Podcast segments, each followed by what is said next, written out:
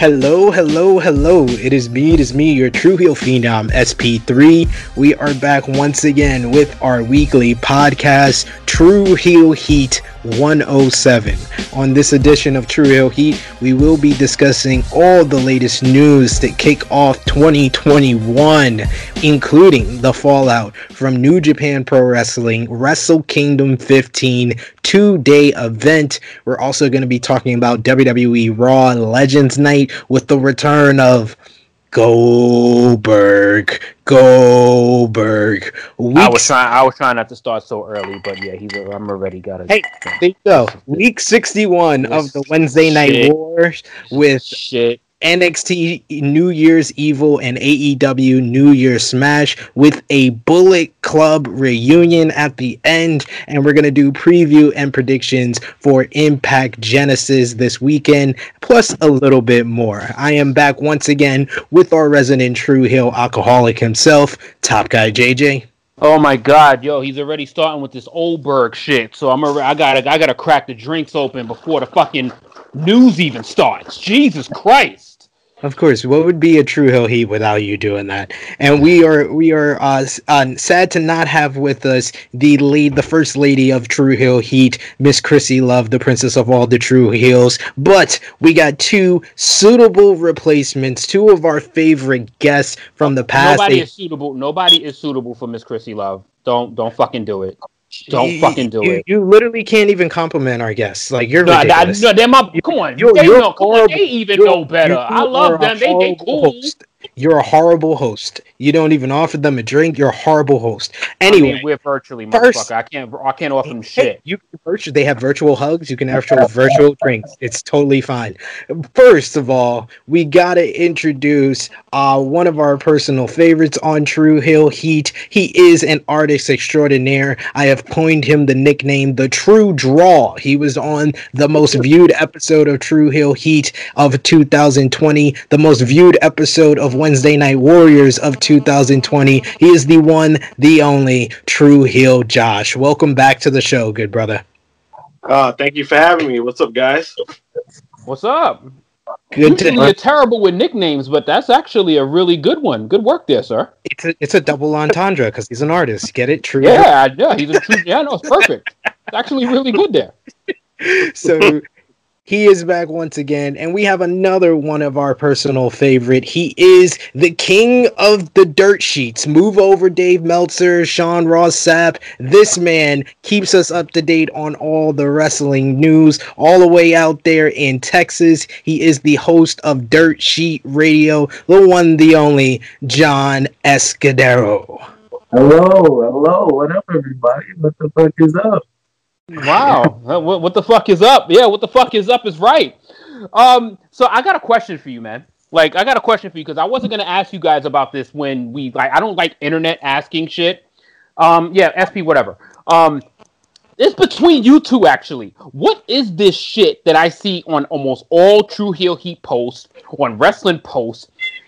SP tags you in like twenty two thousand things, if you will. What the fuck is that? what? I don't what? know. No, I know. I, I, it's it's literally nothing but a part. Uh, uh, you, I, I, don't even know what to call it. I've been kind of giving news to Tru Heel Heat when I can forever now, and when nobody else grabs onto it, I'll just take it right from the page and post it right onto the Tru Heel Heat page. It's just like it, it, it's just a simple question. I, I, yeah, it's I just see this if you will shit everywhere, and I'm like, what the fuck is this? Like, what? Like, I don't I'm like what? Like, and there's never a response. There's never a reply. There's never a response. Oh, if you will, like, what the fuck are y'all talking about? Isn't this like a question for me? Like, like what? like, like I, I, I, said it's for both of y'all because I don't know what the fuck I'm be watching. I just see him tagged in so many things. If you will, if you will because he's an admin for for Tru Heel. He he drops all his news on his source, which is Dirt Sheet Radio. So it's a simple question. It's in the words of the late great Dusty Will, if you will, and he understands that. He understands that's what I'm asking is if you could post this news onto Tru Heel Heat. It's very simple. If you needed okay, to know, oh, so it wasn't no trolling. I just thought you was trolling him like on shit. That that's all because you're a troll and you get it from Josh. And I just wanted to know, like, fuck, curious minds need curious answers. It's but I mean, to be, but I mean, to, but to be fair, what where the hell did you get the idea of, if you will, is a trolling tactic? That's that's where I'm trying to figure out. I am a yeah. part. I am a part of the true heels. Everything is a fucking trolling job. oh man, maybe to you, maybe to you, good sir. Yo, you but, know what? I'm just kind of feeling like Josh is becoming more of a face. I'm he's becoming more of a face than I'm realizing. You kind of turning on. I think them them black and white colors is starting to turn you into a little bit of a baby face there, man. Well, I mean, I don't know because you're not very good at catching the trolling, so. there, there, we go. There we go. There we All go. right, there we go. All right, there we go. He's coming back. He's coming back. The true jerk is coming back. There we go. That's all I wanted.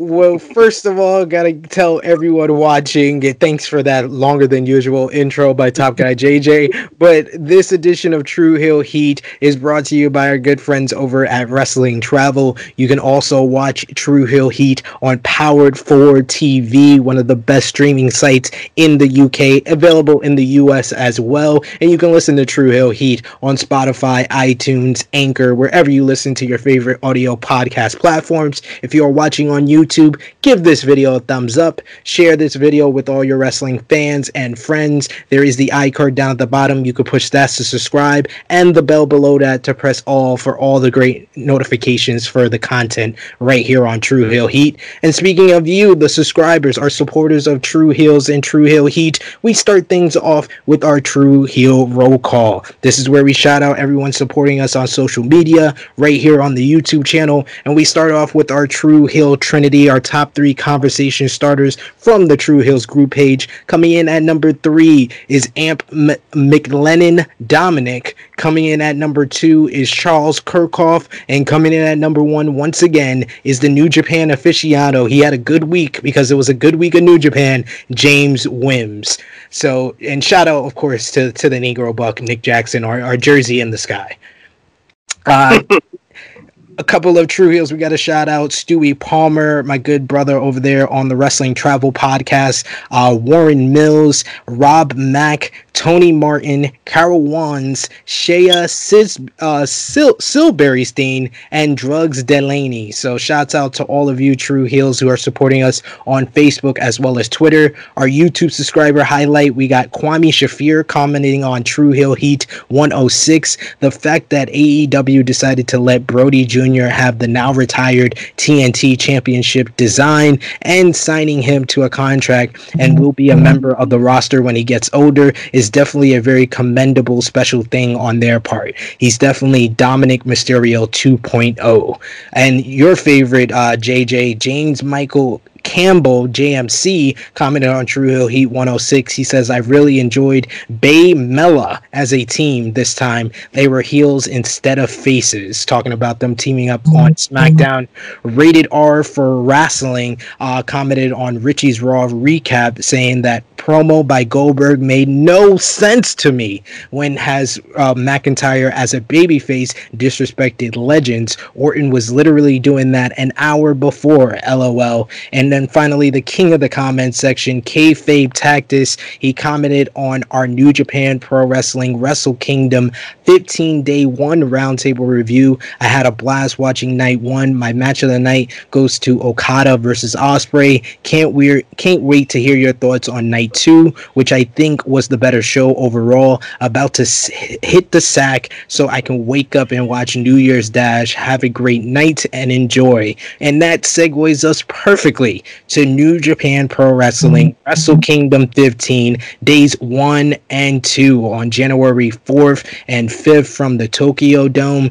First of all, guys, we gotta talk about the two main events. Kota Ibushi becomes a god by defeating Tetsuya Naito on day one to win the IWGP Heavyweight and Intercontinental Championships in an outstanding 31 minute match. And he followed that up with an even better performance in an amazing epic encounter against Switchblade Jay White in 48 minutes on day two, the new Tokyo Dome match time record. Let's start with you, John. What was your thoughts on Kota Ibushi's performance over the two days? And do you agree? Is he a god now?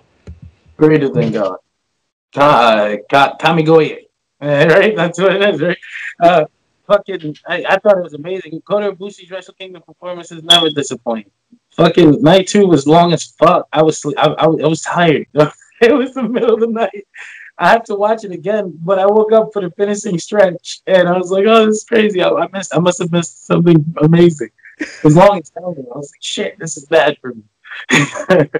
I, I understand when a guy goes 80 minutes over two nights, it's it's gonna be long for everyone, especially him though. Uh, Josh, what was your thoughts on Ibushi versus Naito? Did you think that it lived up to their high standard of matches? I know you were there, Madison Square Garden for the G1 Supercard in 2019. Did it live up to that trilogy that they had that year?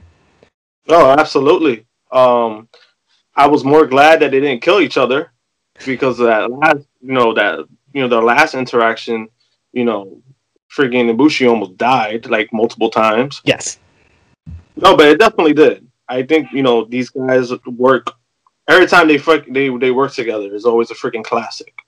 So you know, I, I wasn't surprised by that. You know, I was when it comes to that, I was just more glad nobody died.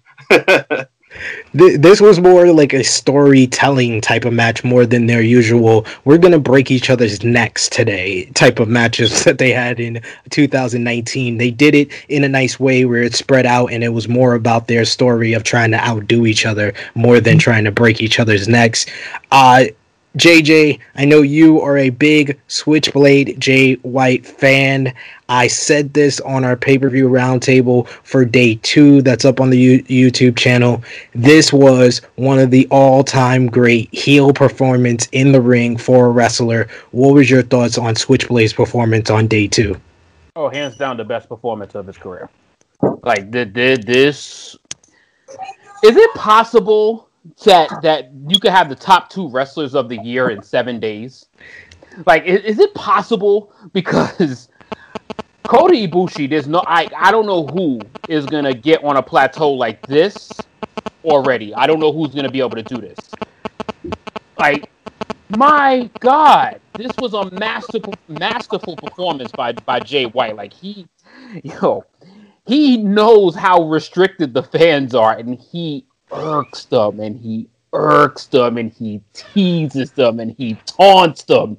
And you can't do shit. Because if you yell you're getting thrown out the fucking building. And it, it, it, just makes him even that much more of a genius slash asshole heel. And just to match it with such amazing in-ring work and in-ring psychology it, it's just my god. Like I was just watching this match and and, and just like wow, wow. He's had some really strong performances in the ring before, but this this this just had when you get everything and then some in a match. When you could deliver a freaking five star match and also have an asshole character involved, I was like, well, I don't know what I'm. I don't know when I'm gonna see that's better than this. I don't even like. I'm seven days into the year already, and I already don't know what the hell I'm possibly gonna see. I felt so bad for watching wrestling any day after these two days. Yes, we will. We will get to what else we uh, missed this week, and, and I would say First of all, I think this was one of the greatest weeks ever when it comes to in ring wrestling and the quality of matches that we saw across the two day Tokyo Dome shows, as well as on Wednesday night. Also, on uh, at Wrestle Kingdom 15, you had Okada defeating Will Ospreay in a fantastic 35 minute match on day one. W- where would you uh, consider this matchup in the lore of Okada's Tokyo Dome Wrestle Kingdom matches, Josh? Do you do you think that it's on the level of his uh, Omega match and Tanahashi match, or where do you see it placing in his uh, illustrious Wrestle Kingdom uh, history? I would say probably under Omega, right under the Omega match. Um, what made this match great was that uh, if you really like, if you really watch the match, um, Will Ospreay, I thought what well what Will did very well was um he still was himself with heel tactics that you know he did, he didn't have to change himself to be a heel, and I feel like with the match, well, what made it great as well is that is that you see Will he was pushing Okada's buttons to the point that Okada just started you know started beating the shit out of him like the last few minutes of the of the match, and I think that's what made it that's what made it great. It was more storytelling than more than like the actual ring work, which was still like freaking amazing. And even the counters were insane when it comes to that match. yeah, like that was just like it was. I had to keep quiet because I didn't want to wake up the twins, but I literally was like having to stop myself with some of those counters that they were doing, like Will fighting out of the wrist control, then running at Okada, getting caught with the drop kick. It was just ridiculous. Some of those uh, reversal encounters they were pulling off there. Uh, John, what would you say was the better match from night one? Was it Ibushi versus Naito or Okada versus Ospreay? I have to give it to Okada versus Ospreay, and I thought Ibushi versus uh, Ibushi versus Naito was good. I was talking about, uh, but uh, yeah, Ospreay versus Okada kind of blew it out the water. I thought. I just it's nothing. I didn't want to see Ibushi and Naito break each other's necks again, but but, but I've already, no, I've already had I've already it's already, I put this was ranked up there with those personally. I was like, okay, this was fine. I'm glad that we all made it out of here alive. That's more worried about with the main event, but the fucking ring work and the story in the Okada uh-huh. Ospreay match. Yeah, it, it was up there with any of the Okada matches. I say I kind of agree with Josh. Is maybe slightly below the Omega match, but right up there with his Tanahashi and Naito matches from Wrestle Kingdoms of the past. Uh, we also saw at Wrestle Kingdom 15 an absolute CBE, as I've said it before, certified banger extreme as Shingo Takagi defeated Jeff Cobb to successfully defend the NEVER Openweight championship on day two. Uh, top guy JJ, I know this is one that we talked about. You've been talking about Jeff Cobb a lot. Would you say that this is the best Jeff Cobb match you've ever seen? Hard to say, and that's putting on the spot but again, I'll have to say yes. Like Rest, yo, Wrestle Kingdom 15 was just fucking amazing. like, like, like, just put it out there. Like, like this was so hard to just not like overreact to a lot of these matches, but these fucking performances were amazing. Like, like I don't know how any of these dudes fought a couple of nights later. I don't, I don't know how. It. I don't know how, especially those two because yo, when you see yo, they're hitting each other and sweat is flying all match. Like yo, that's literally yo. I ain't to, to not to, that's a lot of meat being torn. Like there's meat on meat. Like it's like damn. Like come on, yo. They are literally fighting each other with a few wrestling moves, and they they they tore the house down in their way. Like it was such a such a different pace of performance. But damn, that shit was good. And yes, I like. We've seen a lot of good Jeff Cobb matches, but to me, like the back and forth and the suspense and the the cliffhangers that I was getting out of it, yeah, I would have to say so without even feeling like I'm overreacting. No, I, I don't blame you at all. I think it's right. I think this and the Ishii match from the G1 this year are definitely the best Jeff Cobb matches that I've ever seen. But this one just exceeded, it had lofty expectations, but exceeded all of that and then some. Uh, Hiromu Takahashi defeated El Phantasmo on the day one opener, and then he proceeded to defeat Taiji Ishimori to win the IWGP Junior Heavyweight title for the fourth time in an insane 25 minute battle on day two. Josh, what's your thoughts on Takahashi winning the IWGP Junior Heavyweight title back and his claim that he wants to main event the Tokyo Dome next year? Shit, I, I I feel like he should main event, and they're gonna do two as well because you know he's been on a road ever since he's been back. Like you know, it it seems like he's it looks like he's never been hurt, especially yeah. the kind of he had. His, yeah. his matches have been like fucking insane. Like, and it's like he's still hard hitting, and I think even now he's he's even better after the injury than he was before. Absolutely, couldn't agree more with you. I've, I've seen too many great Hiromu matches ever since last year against Will Ospreay, his match against El Phantasmo in the Best of the Super Juniors. But this one with Ishimori was right up there, just breakneck speed for 25 minutes. They kept that pace; it was ridiculous. Uh, the other notable note from the shows: Guerrillas of Destiny defeated Dangerous Tekkers to win the IWGP Heavyweight Tag Team titles for the record-breaking seventh time, and Toru Yano became the King of Pro Wrestling 2021 after being the King of Pro Wrestling 2020. Why are you shaking your head? Show some respect for Toru Yano, our great, our great sublime. Yo, show some respect to the business, man. Fucking take your shirt off, you jerk. Like, come on, man. This is the biggest show of the year, and you over here winning fucking trophies with your shirt on still. he, he's smarter. He doesn't work yo, hard. He, he works smart. Yo, he definitely does not, because he was getting his ass beat all match, and then sli- and then slips in and steals it from yo, yo Fale. I just damn. He's like what one in eight now at Wrestle Kingdom. Like I, I don't remember. Like they, really they, yo, I just remember because they, I remember them talking about it, and they just shitted on his record. I was like, God damn, this is another L in the books to fucking Yano. damn, I mean, bro. he he made it into the final four in the New Japan Rambo without even making it into the ring. That is working smarter, not harder, and that is the story but you gotta of love. It, it's fucking annoying, but you gotta love it, yo. It's awesome. Uh, John, what would you say was the better day, day one or day two for Wrestle Kingdom 15? Oh, day two, easy. It was easy. That was an easy choice. Yeah, it's just a. It, it, it, was, I guess, a combination of the wrestlers from night one not having to take it easy because night two is here, and now I can take all the fucked up bumps I want to take, and and just other fucking matchups that were better uh, that that I thought were better than what we saw on night one. I gotta, I gotta, I gotta agree with that. What would you say is because this is two different things. We've we've explained this before on Tru Heel Heat. What was your favorite match of the of the two night event, and what was the best match of the two day event? I think my personal favorite match was uh, Shingo versus Cobb. I, I just love to see that kind of wrestling. I, I I, I, I struggle to, to, to even understand if this is my bias or, or if it's or if it's the truth. But I think Shingo and fucking Cobb outdid. I, I enjoyed it more than I enjoyed Okada versus Ospreay.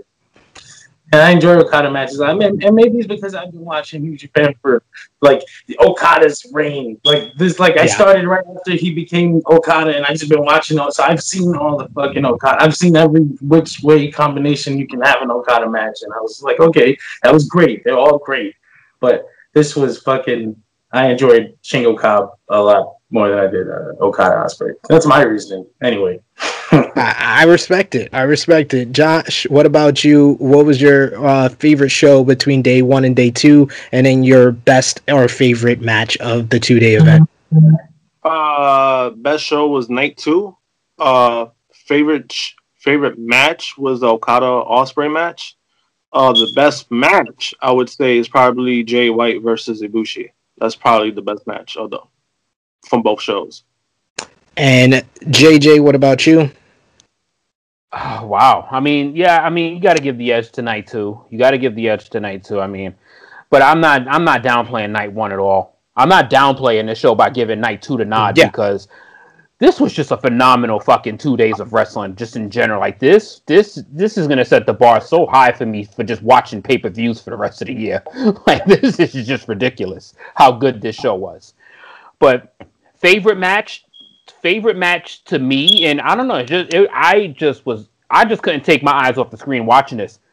Uh, the Ibushi and Naito match. Like I just could not. Like this match was fucking. This had that should have me hooked like from start to finish, as well as the Okada and Ospreay match. But then also the fuck, like it's just too many to choose from. Really, it's really, really too many to choose from. But I would have to say the best match definitely, definitely was Jay White and and and Ibushi. Like that, that to me, just you get the whole package and everything you want in a wrestling match.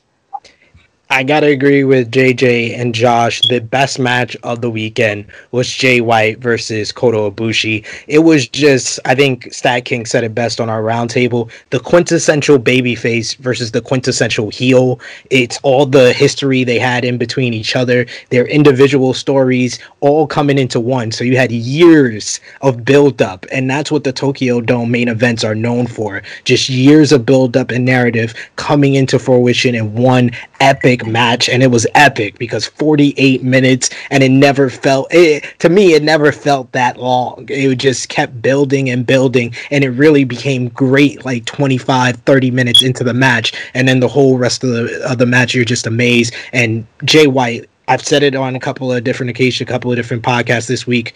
The two best heels I've ever seen: Triple H in 2000, Ric Flair in 1989, and now I could say Jay White in 2021 was right up there with those two men. Just an all time great performance by him. And I just have to give him so much credit for what he did. So that was the best match. My favorite actually was Hiromu versus uh, Taiji Ishimori because those guys, 25 minutes going at the speed that they went. And I had to do the results for Sportskeeda. I've never had such a hard time keeping up with moves like I did with this matchup because there was a lot of moves going on, and I had to do notes, and that was very difficult. So I respect them, and I feel like that was the match that was hurt the most by the restrictions of the crowd because if they had a hot crowd, that would have been five stars to me. Uh, yeah. Two things. One, I'm done with this two night Wrestle Kingdom shit. I'm fucking entirely done. I'm I'm just fucked. I am over it, all the way over it. Why? First of all, it's it's personally for me. I'm in America. I get two nights in a row. This shit. Fuck. What the fuck? we just got we just praised about two great nights of wrestling. This show happened. This show happened by the skin of its teeth. We didn't. We almost yes. didn't even have Wrestle Kingdom this year. Like the fucking two day shit was like. Uh, it was this year. It was a, it was so yeah. close to not happening. I'm like, maybe we should pull back from this shit all the way. like, because it was only supposed to happen last year because it was a festival it, that Wrestling ended up where everybody just happened to have off. So it was like, yeah, this is a great idea. All these people are gonna be off of work and school. We're gonna make all this money, and then they did it again this year. And we have fucking COVID. So like, it's if, there, if, if there's no reason for it, I'm I'm over this two day shit entirely. And second, and the second thing is that Jay White promo after the fuck after night two. Holy shit! I was gonna, I was gonna get to that. I knew Jay White was good, right? But fuck, oh, I didn't know he had that in him. I haven't seen something like that in a long time from anybody. Any anybody. Absolutely, I, I was definitely gonna get to that before we talk about New Year's Dash. Since John brought it up, we gotta talk about the post-match interview with Switchblade Jay White. Um, I have never seen a professional wrestler go through so many different emotions in one interview. He starts off the interview despondent. He's he's he's he's like so so drained by the 48 minute matchup. Then he starts laughing like, "Oh, you guys got what you wanted. I failed. I didn't get my destino the last two nights." Then he's just depressed. He just comes off like a complete entitled prick the entire time. He never says congratulations to Kota Ibushi. He says, "Oh, I, I was told I had to work hard, um, and I would get what I wanted, but I didn't. I haven't seen my family in four years. I've been wrestling for eight years." Uh, he goes on the floor. He lays on the floor. He's still cutting the promo. The end of the promo where he tells the media, "Will you fucking help me?" It's just so amazing. It was Shakespearean like work. I totally agree with you, John. Josh, what was your thoughts on this post match interview? Uh, pretty much the same thing Jonathan felt. Like I had no idea he had it in him. Like, you know, I feel like he's gotten better with his uh, talking since last year. Like he slowly have, has gotten better, but this is by far his best promo. Like I don't think he's ever gonna match that. Absolutely. He did also note that after New Year's Dash, he was that was it. He he and this was the thing that I you know, you love wrestling fans because if you don't watch New Japan, you don't get this and they just immediately jump from point A to point B. Oh, he's leaving New Japan. Oh, he's going to WWE. Oh, he might take a stop in AEW. No, you had to listen to the promo and he literally said, "I'm done with wrestling. I'm done with the whole business. I'm over this shit. I didn't realize my goal two years in a row. I'm done with this shit. I've been wrestling for eight years. I'm 28 years old. He's like Michael Jordan. And I think Kevin Kelly made the comparison. Michael Jordan retired early. It's okay. He came back and he won three rings. So, so JJ, what was your thoughts on this uh, Jay White promo and the potential of him being done or taking a break from New Japan? Have you ever seen somebody and literally just said do whatever and like after you're done watching it, you literally just look at that company and say, "Yo, do whatever it takes to keep that man." Do whatever because there's always there's gonna be companies out there that throws the fucking money river at him. He at 28 years old is the best heel arguably in the entire business. That is draw all over it. He is literally a untapped wrestling genius. Like this is probably so many other things that is in that man's head that we haven't even been exposed to yet. And then you just get the t- you just get a breaking he he just broke. Like he just broke.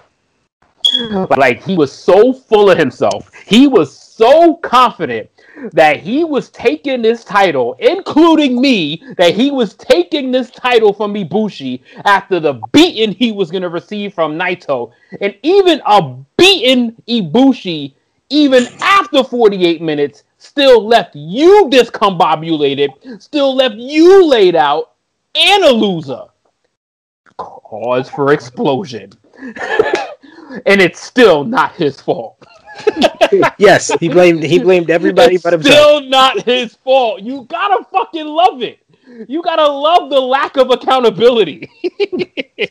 That that's just a perfect a perfect heel. Just one of the greatest promos I've ever I've ever witnessed. After one of the greatest matches I've ever witnessed. Uh, New Japan Pro Wrestling followed up with New Year's Dash. You had Los Ingobernables de Japón defeating Team Golden Aces to set up Ibushi versus Sanada for the IWGP Dual Gold. You're gonna see SHO versus Hiromu Takahashi for the IWGP Junior Heavyweight Title, and Hiroshi Tanahashi going one on one with Shingo Takagi for the NEVER Openweight Championship. And those are three barn burners that we are surely going to see probably at New Beginning if uh, this whole state of emergency in uh, Japan uh, does not go through. Uh, the Empire defeated Yota Tsuji and TenCozy, and then the Empire laid out Tenzan to get him stretchered out of the arena. And we also saw Chaos defeat Bullet Club with Ishii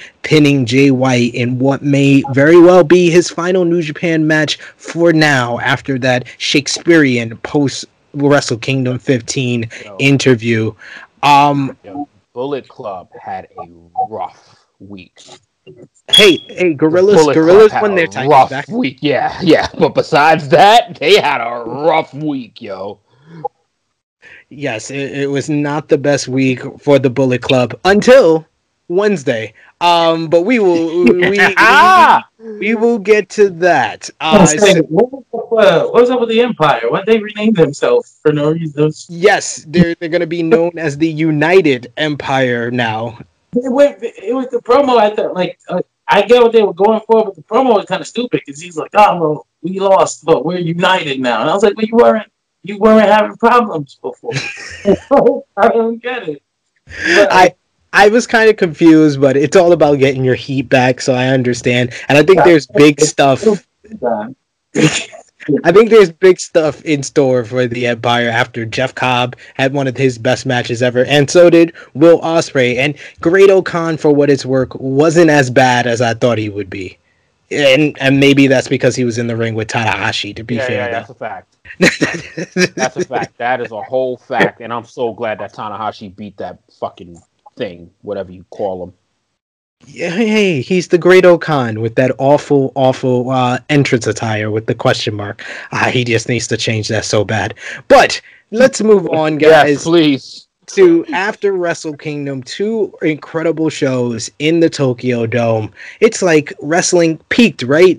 Nope, not if you watch the Wednesday Night Wars. Week 61 of the Wednesday Night Wars this week with WWE, NXT, and AEW Dynamite. This right here is where we're going to give you the ratings because it wasn't available for me to uh, say on this show. So you, are going to have our special editor put it across the screen right now.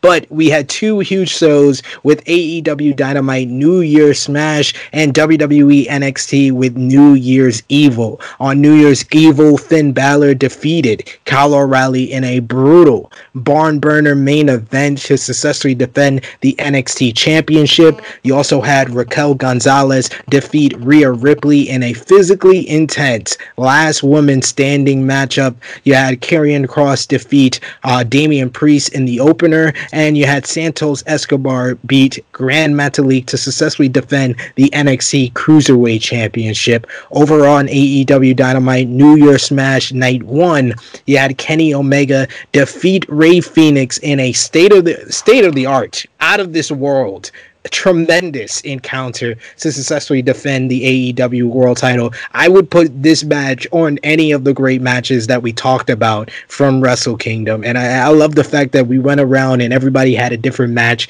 to say from Wrestle Kingdom, but I think we can all agree Omega versus Fenix was right up there with all those Wrestle Kingdom matches. But after an amazing main event, that's not what everybody's going to be talking about.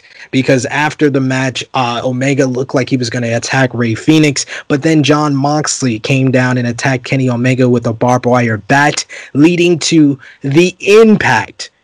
Let me repeat that. The impact one more time. The Impact World Tag Team Champions, the Good Brothers, made their AEW debut, beating down John Moxley as well as a couple of more AEW jobbers. Then the Young Bucks came down and they looked like they were trying to talk Omega down from from continuing the attack, but then they joined Omega in uh, attacking the jobbers who tried to attack Omega, and they joined Omega, Gallows, and Anderson in doing, as they said, the hand signal the too sweet, the signature too sweet to end the show. Yes, the Bullet Club has mm-hmm. reunited in AEW, or as Don Callis coined them, the Super Elite.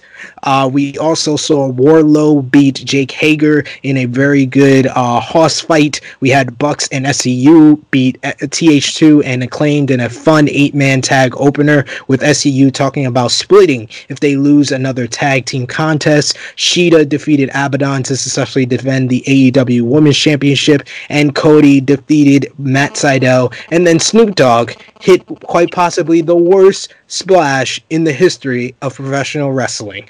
So, what was your guys' thoughts on AEW Dynamite with New Year's Smash and NXT with New Year's Evil? And what was the better show for the week? Let us start with you, Top Guy JJ. Damn, and you know what's funny is that yo NXT actually was pretty good. Like I can't like NXT, yo. If it was based strictly on the wrestling aspect of it, I would have felt NXT actually had better matches. Like NXT was actually really good. Like NXT was good. But damn, NXT was good on the wrong fucking night. Like they was good on the wrong night. There's no way. There's no way they outshine AEW on this night. Like like that. Know, what happened was just too revel. It was too big. It was too big. It is something too many people wanted. It is something that too many people has been dying to see for too long. And this was after the match of the night. Like this was after the match of the night on both shows. Yeah. like you you can't end like you know I like I rate these shows basically on what you remember at the end or the like how you what you walk away from to like I'm almost not even gonna remember how the Finn Balor Kyle match finished. all I'm gonna remember is how insane that Kenny and Fenix match was. How literally Fenix on the offensive end almost killed himself how many times? Few times. Like literally almost missed him on the suicide flip. Like literally almost completely missed him and flew over the guardrail almost. Like and, and that wasn't even the highlight of the night.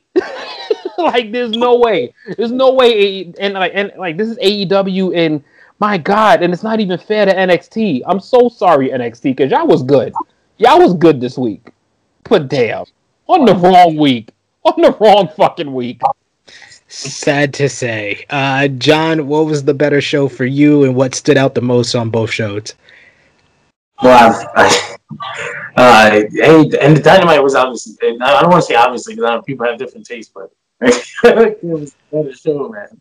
It really was. I I just what stuck with me about the ending was like how much content they packed into that little 15 minutes after the match. That was like three fucking segments. and, and there were three different times that show could have ended. It could have ended when Moxley came. Yo, that's multiple weeks. When the Good Brothers came out, it and then it ended when the Bucks. That's like three weeks worth of content. multiple weeks. And I had been complaining. I was like, why, why haven't the fucking Good Brothers been on Dynamite yet? Like they've been with Kenny for two weeks now. And fuck, that was amazing. I loved it. I, I thought I thought that was like a fucking great wrestling segment. Like had WWE yeah. done that, that would have been fucking great. Like, it, it, was just great. It was amazing. But yeah, Dynamite won the night. Easy, easy with the match. That the fucking Kenny versus Fenix match could have been with night too. It was just that good. Yeah, it was. That was a good fucking great episode of Dynamite. There was other good stuff, but that's that. That last half hour was like superb. Yeah. I couldn't agree more. I said it on Twitter. The best 30 minutes of Dynamite they've ever produced. It was that final 30 minutes of the show. It's not uh, fair. Josh, fair. Josh, what was your better show for the week, and uh, what stood out the most? Uh, Dynamite was was the better show. Uh, the, like you said, the last 30 minutes stood out the most. I mean, you can't top that. Um, I mean, NXT, like you said, NXT wasn't it wasn't a bad show. It's just you can't compete with that. You can't compete with what Dynamite did. They they like like what JJ said. They went they came on the wrong night with that, and also even like on, on NXT, like you know matches that I thought would be better weren't weren't that great. Like um the cruiserweight title match, I thought would be like great, and it wasn't for yeah. me. Like it was decent. Um, Karrion Kross looked terrible, and that's saying a lot because I'm a big Kross. Thank you. Oh he my looked... yo, I've been saying this for for over a month. he looked yo, it was rough. yo, that's all I'm gonna say to that. yo, all I thought about was how good Damian Priest looked. he did, he did, he did. It just looked like Kross was not all the way healthy to me. I don't know yeah, about you uh, guys. Yeah, whatever. That's that's what it looked like. That's Yo, what it looked like. He was like this before the injury. No, no, he actually looked like he was in the best shape of his career. If you've seen him, no, no, before, physically, physically, you're right. Physically, yeah. you're right. He's still working, but in the ring, well, he hasn't been given too many opportunities to have really good matches. To be fair, like he squashed Tommaso Ciampa, he squashed Dan, uh, Di, uh, Dijakovic, he pretty much squashed uh, Keith Lee, so he hasn't been I'm given. Not gonna, I'm not gonna lie, man. I don't. Other than like the one time I enjoyed him at Bloodsport, I don't. I don't. I can't really name a Karrion Kross match that I would be like, go watch that Killer Kross versus I don't have anything. he's he's he's a WWE guy. He's a WWE guy. Yeah, I have not. I hope he does. Best thing out. about the man is his entrance. Yeah, yeah but, but that's what it's all about. It's about his presence and his character more than it is the the great matches. To be fair, and he's in the wrong brand for that because NXT is about work. yeah, he needs to be on Raw or some shit. Like yeah. he, he's definitely not. He's definitely not NXT. So I will say I will make it unanimous. Dynamite was the better show for this week. Uh, outside of the 30 minutes which you guys have all talked about, uh, the the Wardlow Hager match just surprised the hell out of me. Like that was two big boys who went at it, and Wardlow is not the most experienced. That was probably Jake Hager's best singles match that I've seen him in since being on AEW. And but Wardlow getting the win just made a whole lot of sense.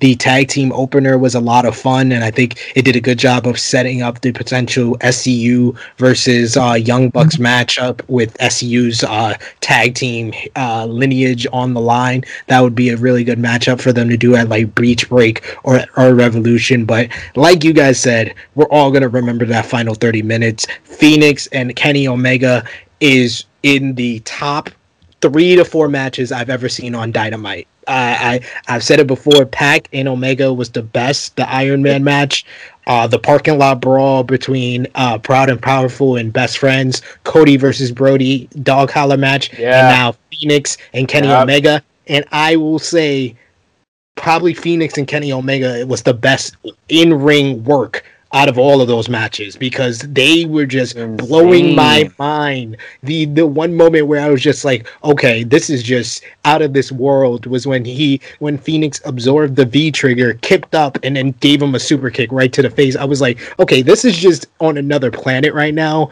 The the moonsault uh, German suplex, the springboard double stomp to Omega's back. It was just too many stuff, too many highlight reel stuff, and Rey Fenix proved why he's a main eventer in this matchup. But like you guys all said, we're all going to be talking about the Bullet Club reunion, the Super Elite. Where do you think this goes next with uh, Gallows, Anderson, Omega, and the Young Bucks uh, being together? Are we going to see maybe the Young Bucks at Hard to Kill next week? Are we going to see maybe this build up with them together and maybe another potential team versus them in the Blood and Guts match, which we never got? Or do you see it maybe with the Young Bucks kind of being hesitant to do the Too Sweet? Are they going to turn on the Young Bucks. There's so many things that they left open here with this ending. What's your thoughts, John? I think uh, Blood and Guts is definitely uh, the end, the end game here. Like that's that's for sure. That's one hundred percent. I definitely see that. I'm just wondering who. So is it going to be like a? It, has got to be like another combination of Impact and AEW baby faces. You figure led by John yeah. Moxley. Some people were thinking like Cody, but I don't want Cody anyway. Um, no, I really don't. I keep doing celebrity shit. But also, uh, but also like Cody, it wouldn't really make any sense because he's been like doing like his own stuff. Like when it comes to yeah. the show, he had he had interacted with none of them, so it really wouldn't make any real sense. At least right now, it wouldn't. I think the thing is like Cody comes off like Triple H to a lot of people, and putting yourself in this storyline that's really hot is a very Triple H thing like, like this is really high. I'm trying to get involved in this now. Um, I hope that's not the case. I really don't think he'll do that though. Like, I don't think I don't think it'll happen. But I can see why people are scared of it. like, but yeah, I'm, I'm, hoping it's a combination like Impact AEW uh, baby faces like Moxley and Callihan maybe turn face or whatever the fuck, you know, shit like that. I, I, like that. I like Callihan maybe being uh, teaming up with his old partner, maybe the Motor City Machine Guns in there. But I think this is I think this is the heel force that eventually Hangman Page is gonna have to come in and be the savior of this whole thing, be the sting to this NWO in uh in AEW. I think I love the potential of that. JJ, what's your thoughts on the Bullet Club reunion and where do you think they go next? Oh man, this to me literally has good brothers and young bucks at double or nothing written all over it. Like this, this just it literally just has attitudes upon attitudes, and the good brothers ain't gonna be able to deal with this goody bullshit. And it's like, yo, are y'all either in or y'all out? Like, make up your damn minds. Like, yo, are you too sweet or you not? And this Nick, and you know, Nick Jackson with his emotional ass, and and Matt gonna get even more emotional and, and, they just gonna be over it. And then I just see them just beating the young bucks' ass and just being like, "Yo, y'all out, y'all out." Like you know what? We want y'all like we want y'all like y'all show. We want to take y'all out at y'all own show.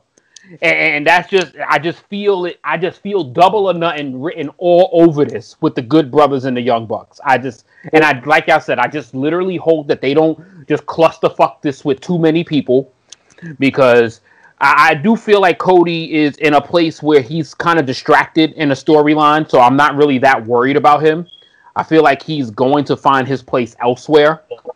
But yeah, I mean, Hangman would be a great insertion to this. The draw would be a great insertion to this. Like, there would be people that's like good one-offs, but I feel like this story is going to mainly be about the the divided attention and the divided intentions between the Good Brothers and the Young Bucks. I can see that as well. But then also to add to that, they could even use like a real life kind of feel to it because remember when when their contracts were coming up, the Good Brothers, they were, they gave their word to the Young Bucks that they were going to AEW, and they decided to resign with WWE because they offered them more money. so it Jericho mentioned that on commentary. Yeah, Jericho. Yep. Yeah. Yeah. So like, I, I, I, I, like the stars of this of this whole thing. I hope would be the Good Brothers and the Young Bucks because the good the young the young bucks need another team that is gonna light that that that fire because they gone through FT already. Like this would make such amazing television with these two. I totally agree with everything you guys are saying. There's a lot of potential with where this going, but definitely AEW got the win this week. Next week we got night two of New Year Smash. You're gonna see AEW TNT champion Darby Allin going one on one with Brian Cage, NWA Women's Champion uh, Serena Deeb defending against Tay Conti, Pac versus Eddie Kingston in a highly anticipated grudge match, Miro versus Chuckie T. If Chuckie T loses, he has to become Miro's uh, young boy. You're going to see Jurassic Express going up against FTR. The reunion of the Elite, the Young Bucks and Kenny Omega in six man tag team action. The debut of the Waiting Room on Dynamite with special guest Cody and the Inner Circle's New Year's resolutions. And over on NXT, they're going to have the start of the Dusty Rhodes Tag Team Classic. They also announced the introduction of the Women's Dusty Rhodes Tag Team Classic. So a lot of good things happening on Wednesday night. And like I said, between Wednesday night and the two night Wrestle Kingdom, one of the greatest in ring wrestling weeks that I've ever seen in my life. And this is including G1 Climax. This was just great. On oh, the other, Mon- oh, Monday Night Raw wasn't a part of that on the other end of the spectrum, you have Monday Night Raw. Um, what was what what does belong what does belong in the category for great stuff that we saw in the ring this week was the main event with Drew McIntyre defeating Keith Lee to successfully defend the WWE Championship.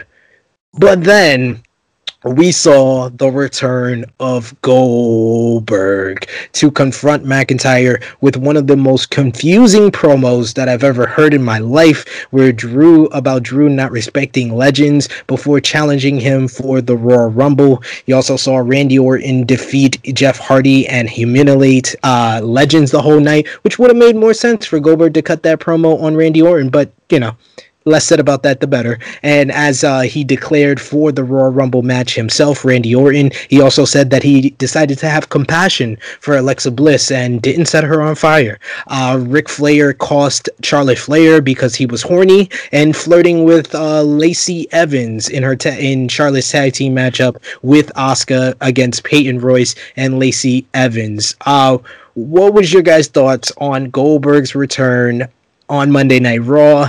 And do you see who do you see winning Goldberg versus Drew McIntyre at the Raw Rumble? Let's start with you, John.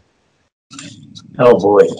I mean, what what what else can I say, man? When they announced Legends Night, I really thought like this is the same. This is exactly the same. There's no way. It was so the same thing that they always do that I thought it couldn't possibly be the same shit that they've done all these years as a panic button, thinking that it's gonna work. And it was. It was we brought back an old legend to put him in a fucking main event slot and to pop a rating for no reason. Because we're gonna drop the rating even lower after he's gone next time. So it, it, it's like it's a merry-go-round of, of, of the mistakes with this place already. I I hate to I hate to go from praising AEW so hard to shitting on WWE because that's exactly what people gives them fuel to be like, well, you're just biased.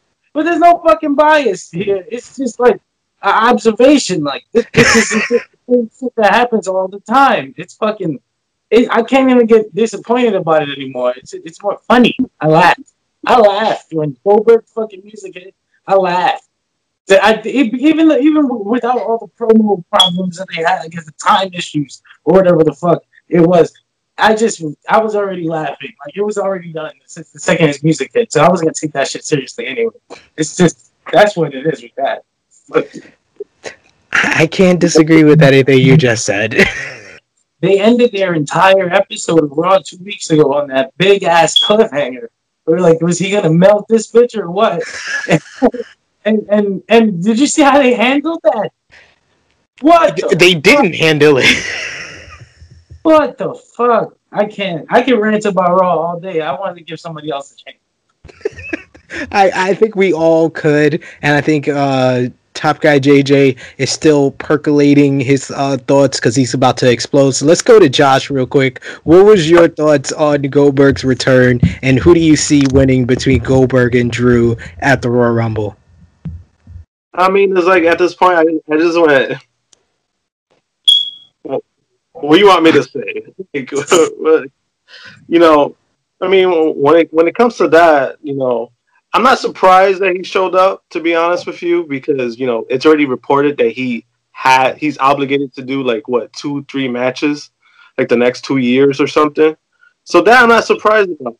But I already know that it's Goldberg's way of you know, you know, politicking his way in to getting the title because he has this fake image of being some kind of superhero for kids who didn't even watch him, and he wrestled because they were even alive. So like that whole shit, like when he when he comes up with that shit, to me is just garbage at this point because it's like, dude, stop fucking calling yourself a superhero. Like, you know, nobody fucking besides us, people our age, nobody watched him growing up. And in, in regards to like the promo itself, like it just made no sense because Orton was shitting on Legends the whole night. Yet you're saying that Drew, who backed up the Legends months ago against Orton, saying he doesn't respect Legends, and then that's how that's how you end your show. And and in regards to the, the title match, I mean, oh, I, Goldberg is gonna win. Like Thank you.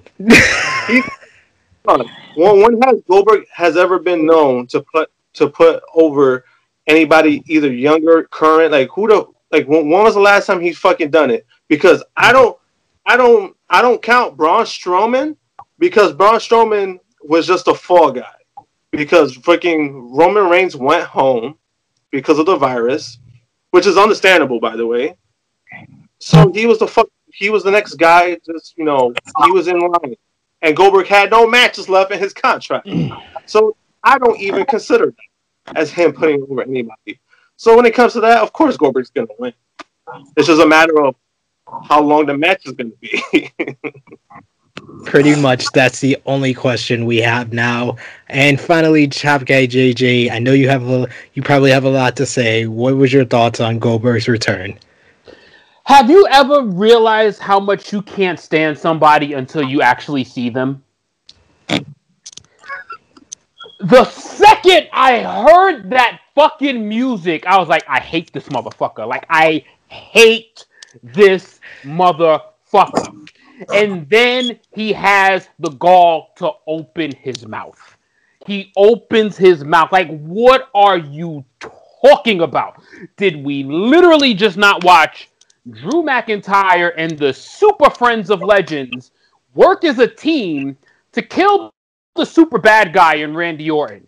Did we not see him in the same night that we're talking about him being so disrespectful? Cut a promo with the motherfucker that we can't stand right now in Hulk Hogan. Did, did all of this just not happen in the same night? And then he he he oh my god, I hate him. I like I hate this guy. Like I hate this guy. It, it, comes out literally completely forgets that this ever happened. Completely forgets that anything has ever. Clearly, he doesn't watch the fucking program. He doesn't nope. watch anything. He came out with this handwritten promo that was given to him by whoever the fuck doesn't watch Monday Night Raw because clearly Drew McIntyre has been the baby face of all baby faces all fucking year.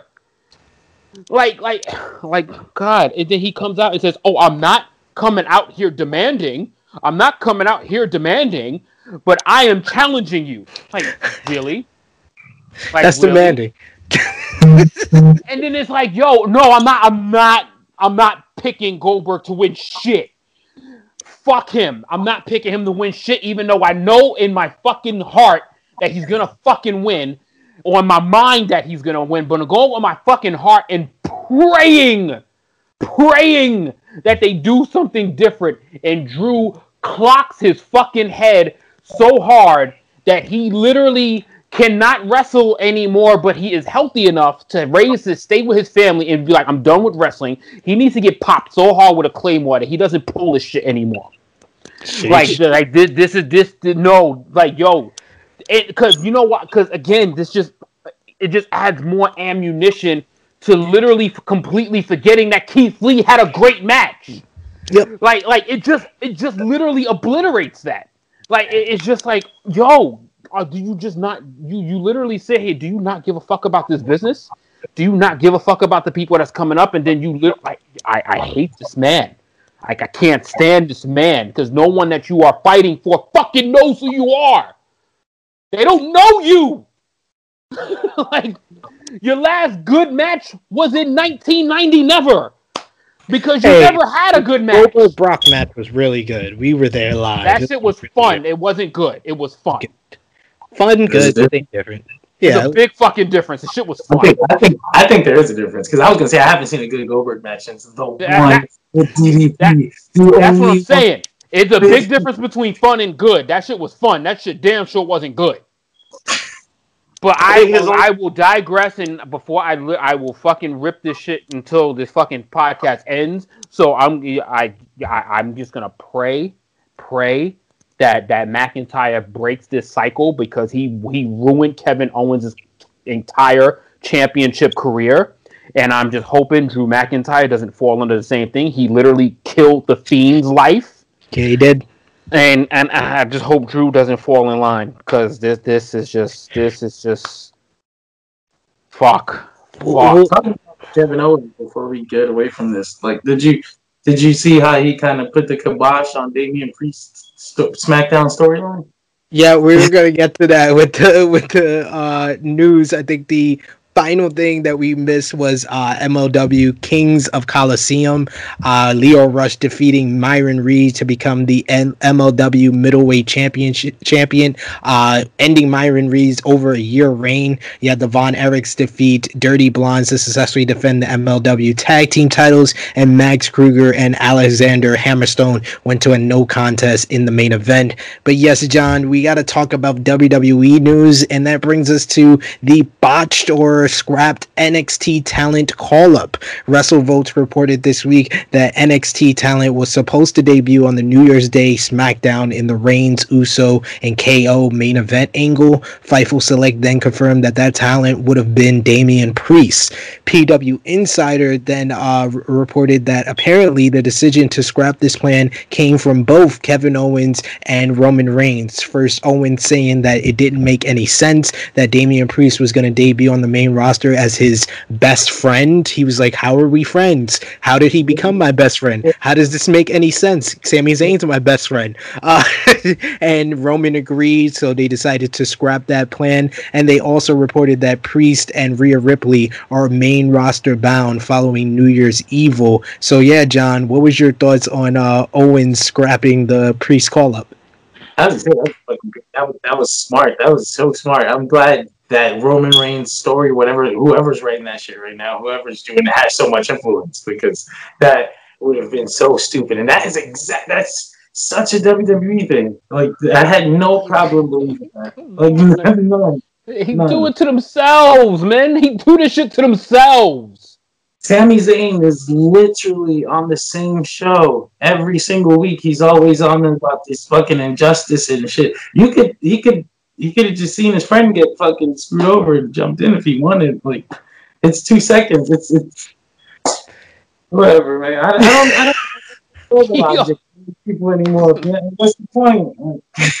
them not them not making sense. It just never seems to cease to amaze any of us. It seems like, and they literally did like the whole segment when Daniel Bryan returned that him and Daniel Bryan were friends, and Daniel Bryan has been attacked by Jey Uso. Uh, so it only made. Why don't you just put Daniel Bryan with them? Like, there's so many other options for them to go to. I'll ask you, Josh. What's your thoughts on the potential of uh, Rhea Ripley on the main roster?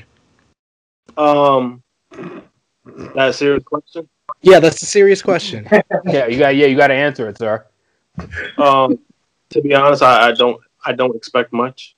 Like that's the best answer I could give because we see how these NXT call ups and end up.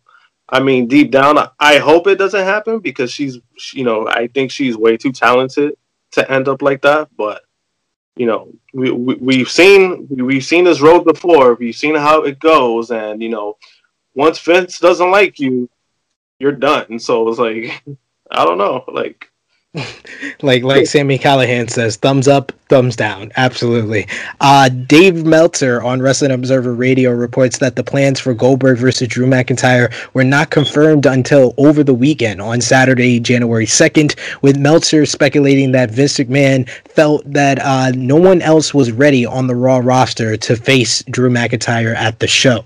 Uh, Fightful Select reports that the segment with uh, Goldberg and Drew did not go off as planned, with the show running out of time. McIntyre was going to say things that would have helped Goldberg's promo make sense, but they thought he would ad lib uh, that since they didn't have the opportunity to do that. But Goldberg didn't ad lib; he just said the promo mm-hmm. as is. Oh well. no one was ready to fight McIntyre. Has he not been watching his own fucking program? I was gonna say this supposed veteran, this supposed Goldberg he's supposed to look up to guy wasn't even ready to ad lib or skip a line. Yeah, he's not. He, uh, they're not ready because they waste their fucking main events on Monday Night Raw. Well, my thing is like all these wrestlers who are supposedly not ready, and this old motherfucker is not even vetted enough to, to not say something that doesn't make sense. So who's not ready here? Is it the old timer that you brought in, or what? And what are you saying wrestlers when you do that? To be I'm fair, to be fair, it looked like he headbutt the locker room to, the to to get ready for this uh, promo. It and, seemed like so. And, and then his match is going to be so short, it's going to make all the other people work that much longer. So you're making them work harder when he doesn't even got to fucking work all of three, four minutes. He works smarter, not harder. Uh, PW Insider reports that changes were made to Raw, with Hulk Hogan originally supposed to do an in ring promo that was changed to the strange iPhone segment that they had at the start of the show. Also, Randy Orton versus uh, Jeff Hardy was originally supposed to be the main event before a decision was made to end things with Goldberg and Drew. It was also noted that Hogan and Flair uh, were a part of the production meetings for the show, and they also reported that the show mm-hmm. was supposed to end with Drew headbutting Goldberg back, but the show went off air after Goldberg's push. So, hey, hey, you gotta you gotta make stuff happen. Uh, inside the ropes, uh, Gary Cassidy, one of our old guests over here on Tru Heel Heat, reports that Mickie James is still on the Raw active roster, despite reports that she was off due to being a part of Legends Night. Wrestling Inc. reports that Carlito was never supposed to be a part of the Legend Night, despite being promoted. Someone sent him a feeler to see if he was interested, and then they advertised him without confirmation. So this is another case of the left hand not knowing what the right hand is doing in WWE. Uh, Paige has, pro- has apparently broken the third party uh, ruling of WWE by continuing her Twitch stream while still under contract. She even appeared with Zelina Vega, and it was also reported by Fightful Select that Vega was never granted an exit interview with Vince after her release. Uh, Wrestling Observer newsletter reports that the current plans for Roman Reigns at WrestleMania 37 have him facing Danny Daniel Bryan at the show. Josh, what do you are you uh do you like the plan for uh Daniel Bryan versus Roman Reigns at WrestleMania 37? Um yeah, to be honest with you, like you know, originally they were trying to push for Goldberg and Reigns. I mean, that's an instant upgrade for for Bryan and Reigns, and honestly, it makes a lot more sense because of how both of their careers have gone. When you know Daniel Bryan was such a freaking top baby face, the whole you know, freaking whole um fan base was behind him. When it comes to Reigns getting his push, nobody was behind him when he was in that same position. So I mean, when it comes to that, I mean, you know, not not even the match itself, but like you know, the storytelling itself could could even you know could elevate that. Yeah, I think they need to bring that real life uh, situation into the story and make it a lot more, uh, get us a lot more invested into the matchup. WWE removed the fight pit match between Tommaso Ciampa and Timothy Thatcher from the card for NXT New Year's Evil, with the storyline reason being Thatcher was injured while training. Sports Sportskeeda Wrestling originally reported that there are plans to start NXT India this year, with tapings to take place in Orlando at the PC. They have also uh, reported that Jeff Jarrett will be involved behind the scenes with the expansion and is currently looking for an Indian born star to build the the brand around. And New Year's Day SmackDown did 1.915 million viewers, while Raw was up in viewership to their highest since August with Legends Night to 2.13 million viewers, the number one show on cable. Top guy JJ, do you, are you happy that Raw's ratings was up with Legends Night and the return of Bill Goldberg? Yo, so every time they get desperate in their ratings tank, let's just call everybody back and give them, give them, give every wrestler off. Essentially, let's give all the talent off and bring these old fucks on. Or bring these people that can't get the work done in the ring. And yeah, so let's just you know come up with a scriptless show because obviously we don't have to think of shit when we bring the legends on. We just put them on a camera and they and they shoot the shit for for two minutes and then we go to commercial. Then we have a two minute match. Then we go back to the Legends. Then we have a three minute match, and then go to the Legends. Easy fucking formula. A lot of money being wasted to go up a couple hundred thousand viewers. Pay a couple of people to be on screen for two minutes. It works out for WWE, as we saw with the ratings. Uh, eight, fucking bullshit. This is eight, fucking bullshit. AEW news AEW deb- debuted the new TNT Championship with black leather last night during the weigh in between Darby Allin and Brian Cage. And also, Amanda Huber, the wife of the late Jon Huber, aka Brodie Lee, confirms that Brodie Lee Jr.'s AEW contract will be actor- active after his uh, 18th birthday, after uh, so many fans speculated that the contract was used to keep her quiet about the real reason why Brodie Lee passed away way. Uh, John, what do you think about the toxic environment that has been around Amanda Huber since the passing of uh, uh, Brodie Lee?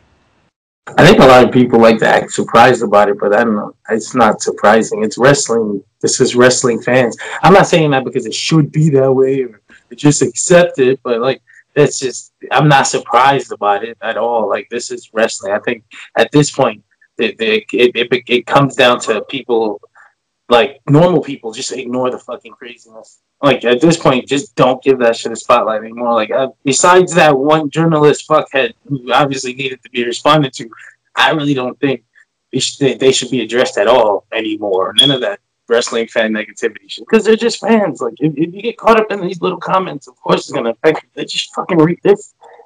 I was gonna use the R word. They're fucking stupid. they're just they're stupid. This is it's stupidity. Just I, I don't. I, I, think you're wasting you're wasting energy addressing. It. That's all. Yeah, no, I totally agree with you, and it's a shame that she has to deal with that. New Japan News Dave Meltzer reports that New Japan Pro Wrestling is close to signing a television contract with a US and UK network. Uh, Jon Moxley made his return to New Japan Pro Wrestling in a promo from New Japan's. Uh, US Arena on Wrestle Kingdom 15 Day 1, which will lead to an IWGP US Heavyweight title match against uh, Kenta. New Japan Pro Wrestling released the attendance figures for the two day Wrestle Kingdom events, and Night 1 did 12,689 uh, in attendance, while Night 2 did 7,801. ROH News, Marty Scurll and ROH finally have come to an agreement for his release from the promotion. Uh, what do you think about the future of Ring of Honor now that Marty Scurll is finally gone from there, Josh? Um, to be to be honest, I think um it's just a way for them to move forward. Um, they they were not going to use him no matter what. You know, they they they made that you know they made that very clear. So I think you know I I think um you know it's just a way to, to focus on everyone else that's currently there, and um you know I, I, was glad with the move. I mean, it, it took a long ass time for them to do it. They should have done it a long time ago. But I just think it's their way to move to move forward. Yeah, I mean it's understandable why it took so long because he wasn't just signed to like a wrestler's contract. He was signed as a booker, so they're a part of a big corporation with Sinclair Broadcasting. So that takes a couple of that takes some time to kind of come to an agreement where it's mutually uh, they come to terms on a release. While we know it's not really all that mutual. Uh, ROH re-signed also this week Bandido, Mark Haskins, and Amy Rose, and uh, Fightful Select reports that multiple talents under contract with Ring of Honor stated that the promotion has not extended any of their contracts despite all the months that they were out of action during the pandemic. Additionally, many sources uh, claim ROH tested uh, uh, treated uh, them exceptionally well through this time. Impact Wrestling uh, note Fightful Select reports that despite Ethan Page going up against his alter ego Karate Man at Hard to Kill next week, he has not re-signed with the promotion. And then our final wrestling notes, news notes: Salina Del de la Renta will be executive producer for next week's MLW Fusion, and made Los Parks versus Von Erichs for the MLW Tag Team titles with Tom Lawler as the special guest referee. In an interview with Fightful Select, uh, MLW CEO Court Bauer confirmed that MLW is negotiating with a tier one TV networks for a new show. Brian Hebner announced that he is leaving uh, NWA, that is the referee and son of Earl Hebner, Earl Hebner, and congratulations to Nick Aldis, who reached 800 days as the NWA World Heavyweight Champion this past week. So, our final segment, fellas, is Impact Wrestling Genesis. We are one week away from Impact Wrestling's big event, Hard to Kill, with Kenny Omega and the Good Brothers teaming up to, against Rich Swann and the Motor City Machine Guns. We're going to do full preview and predictions for that show next week. But this week, they have their last Impact Plus special before that big show, and it's a, sh- a small card, but it's really all about the Super X Cup tournament. But they do have other matches on the card, a kind of a dream match here, a ladies' dream match, as a former WWE Women's Champion Jazz will go one on one with former Impact Knockouts champion Jordynne Grace. These two ladies were a part of the Impact Tag Team Title tournament as tag team partners. They were eliminated this week by Havoc and Nevaeh, and then respectively wanted to show that they have competition with each other, making this match on Genesis. So, who do you think wins, Jazz versus Jordynne Grace? Let's start with you, top guy JJ. I'm gonna definitely go with Jordynne Grace on this one. It'd be kind of nice to see Jazz though, but I'm definitely gonna go with Jordynne Grace on this. John, who do you got, Jazz or Jordynne Grace? Jordynne Grace. It just makes sense. Jazz is not going to be here too much longer. I think she's retiring, isn't she? Yeah, she uh, held up her retirement to be a part of Impact for this short stint, so it makes sense. I'm going to also agree with you guys and go with Jordynne Grace. Josh, I don't know if we should even ask you because you're a big Jordynne Grace fan, but what do you what do you say? I mean, it's Grace. I mean, it makes the most sense. Um, I think this probably might be Jazz a send off from Impact because I know she she is doing a retirement tour. Um, so I think it's just a way of you know moving on from that. Be nice, John. Be nice. I saw that. over there throwing, throwing, over there throwing shit at your cats. Be nice hey hey you gotta you gotta do it sometimes i guess but uh, i i quit match is our next one we got moose going one-on-one with willie mack these two men have been feuding for quite some time uh, moose been trying to stake his claim as being the number one champion as tna world heavyweight champion in impact wrestling over rich Swann, and willie mack being rich Swann's best friend has kind of got in the crossfire but now they're gonna have an i quit match after uh, moose has beaten up up on Willie Mack so numerous couple of times. But who do you think wins here? Willie Mack versus Moose. Let's start with you, Josh. Uh, Moose. That's an easy pick for me because, like, you know, we've just been using Willie Mack as the fall guy, so I give this one to Moose. John, who you got? I'm gonna go Moose too. I think Moose still has a, a story they're trying to tell with him. Uh, the overarching story. I mean, that kind of leads to maybe an Impact World Title shot, or at least it seemed like it before the crossover stuff started. Yeah, I, I think that if anybody's going to be a victim of this crossover and Omega potentially becoming Thanos, it's Moose because he seemed like he was going to be next in line for the shot. But well, you got Moose versus Willie Mack, uh, top guy JJ. Hey, at least Moose got the TNA championship. I mean, you know, at least he's a real TNA champion, you know, because that's the only belt he gonna see for a long, long time. So, yeah, I mean, Moose is gonna take this one, but yeah, victim of the circumstances, Moose is definitely the biggest victim. Absolutely. And then you got the Super J Cup. We'll do predictions for the first round, and then I'll ask you guys who you think's going to win the tournament. So first up, there's going to be Ace Austin going one on one with Suicide, two former X Division champions. In this one, I'm going to go with Ace Austin to beat Suicide. Who you got, John? Probably going to go with. Uh, I was going to say Ace Austin too, but the, are they putting anything into Suicide lately? Um, not really, but they don't seem to be putting too much into Ace Austin either. So this is an interesting matchup. Yeah, the the match, a, a, a match of two people who are going nowhere. Nice. so you who you got? I guess I'll go suicide just because he probably shouldn't be using that name anymore. also, good point. who you got, Top Guy JJ? God, I never liked the suicide shit to begin with, so I'm not picking fucking suicide to win matches. I'm gonna go with Ace Austin. Josh? Uh, Ace Austin. I think he needs it more. Absolutely. I think, I think generally yeah. people to defeat suicide. Like yeah, suicide, it. suicide just will never benefit from shit. Like the fuck, nobody will ever care or take suicide seriously ever in any capacity. He's a video game character, so exactly.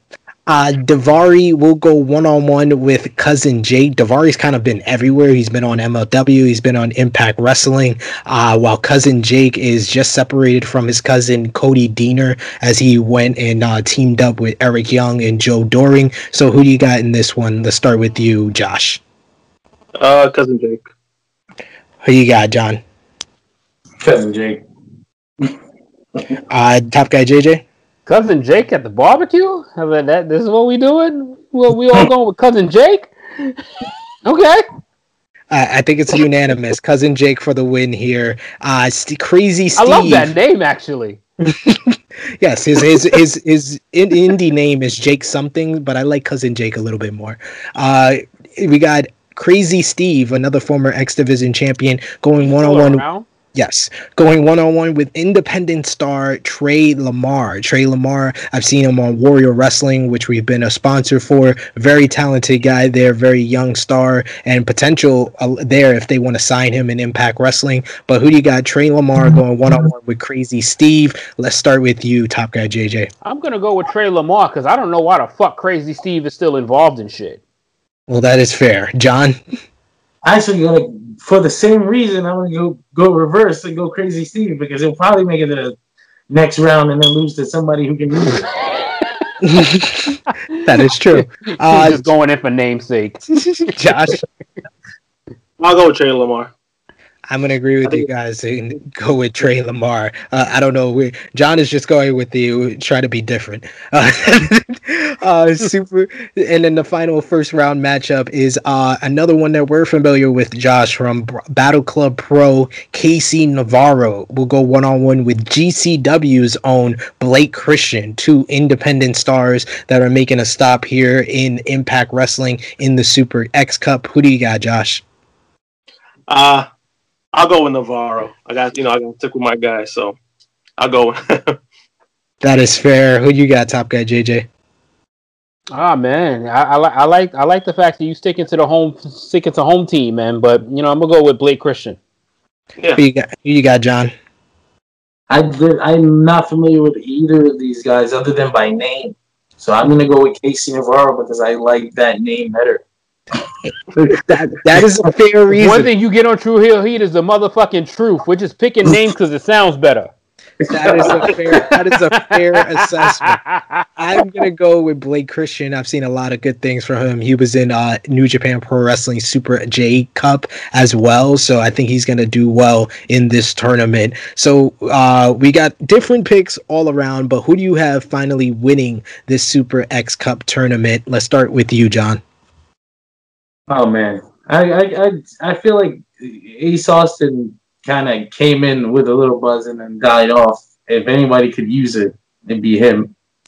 But um, even though you pick suicide, even though I pick suicide to Ace Austin, yes, yeah, yeah, that, that, that's some shit that I would do. is to pick someone that you didn't even pick to advance in the tournament to win the whole thing. He's probably gonna win. Great logic there. JJ? ah man, you know what? Let's go let's go dark horse in here. Let's go with I'm gonna go with Tre Lamar. I like it. Uh Josh? I'm gonna go with Ace Austin. It's kind of the same reasons with John went. You know, like he was getting there to that peak, and then after that title match, he just fell. You know, he fell off. Even though it's not really his fault, it's just you know the way they've been booking him. And I think that if anybody needs it, it's him because he was really he was really getting to that point. You know, he was he even almost became the you know the Impact champion. So he's the one I think that needs it more than anybody right now. Yeah, I think Impact has like gotten attention a lot over the last couple of months. First with all the WWE releases that came back to them, and now with this whole AEW Impact Wrestling partnership. But with all those stars that came back into Impact Wrestling, it kind of hurt the push for Ace Austin because he kind of looked like he was going to be in position to be the next world champion, but he kind of had to take some steps back. But I think this is a nice way to kind of give him a jolt of momentum. So I got Ace Austin winning here. So that is all for this edition of Tru Heel Heat. Check out our lineup on the Tru Heel Heat YouTube channel. We got our New Japan Pro Wrestling Wrestle Kingdom 15 days one and two roundtable reviews uh, for a full review, full coverage, and star ratings. And yes, we do break the Meltzer scale on these roundtables. So check it out for those two phenomenal shows for New Japan Pro Wrestling with myself, Jay News, and Stat King. Speaking of Stat King, the latest Dark Power, Wednesday Night Warriors, Blunt Impact, Review of Honor, and Richie's Raw recap are up on the channel right now. And check out a brand new uh, Dark Power Wednesday Night Warriors, Review of Honor, Blunt Impact, J News Japan for New Year's Dash, and the return of All Elite recap with myself as special guests with Marcus Cash and Jimmy Macaram for New Year Smash Night 1 review that will be up this weekend and next week. And you can check out my last two appearances on Wrestling Daily on the Wrestle 2 YouTube channel from this past week, breaking down the latest news with Louis Dangoor. Josh, thank you for being on the show. Tell the people where they can find you on social media. Uh, they can find me on Instagram and Twitter at jmpunk321. Awesome. Thank you as always. The true draw. I know this will probably be one of our top viewed podcasts of 2021. You're starting off the year hot. And uh John, tell the people where they can find you on social media as well as all the great work you're doing on your podcast, Dirt Sheet Radio. You can find Dirt Sheet Radio anywhere podcasts are found. Every Tuesday morning, new episodes come out. Uh, you can find me on social media at Jonathan Escudero on Facebook or the underscore baked underscore nerd on Instagram. always a great time and always great picks. I love you picking Suicide, but picking the guy that he's going to be in the first round to win the Super X Cup. Great stuff. And this guy is hilarious. So definitely check out Dirt Sheet Radio for all the great wrestling news and topics that he talks about over there. And of course, Top Guy JJ, where can they find you on social media? Oh, on Instagram, you can find me at Tru Heel underscore Top Guy JJ. At Facebook, I'm Justin Johnson. But goddamn, come on, dude! Like, how you gonna not? How you gonna pick someone that to win the tournament that you didn't even pick to win its first match? Listen, like, you should be disqualified from allowing to pick him. Like your whole pick should just get like xed out to like, be to be fair, we did talk about Goldberg and we talked about his promo not making sense. So that made whole that made more sense than that promo oh, at least. So, so he's getting, so he's getting, so he's getting the Goldberg pass.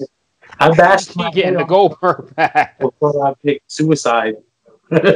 he got you picking all these people that you don't even know. Absolutely. Oh, I told you, Case Casey. Is it abbreviated? KC? No, it's just K and C. Yeah, that's that's great. That's perfect. logic. I love the logic.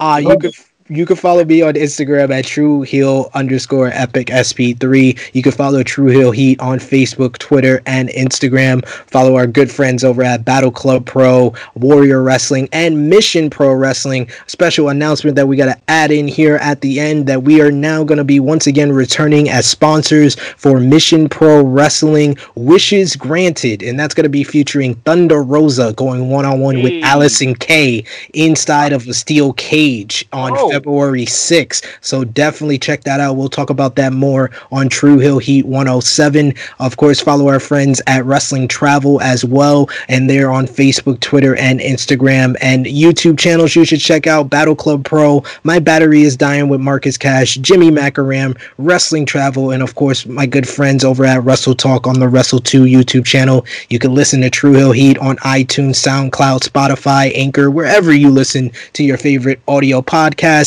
And of course, Tru Heel Heat is also available on Powered for TV. So until Tru Heel Heat 108, where we, we are going to preview Hard to Kill and be back with Miss Krssi Luv for our special guest, the True Heel, the True draw, excuse me, Tru Heel Josh for the Master of Ceremonies on Dirt, Dirt Sheet Radio, John Escudero for the resident Tru Heel alcoholic, Top Guy JJ. It is me, it is me, your Tru Heel Phenom SP3. This has been Tru Heel Heat 107. We are signing off until next time.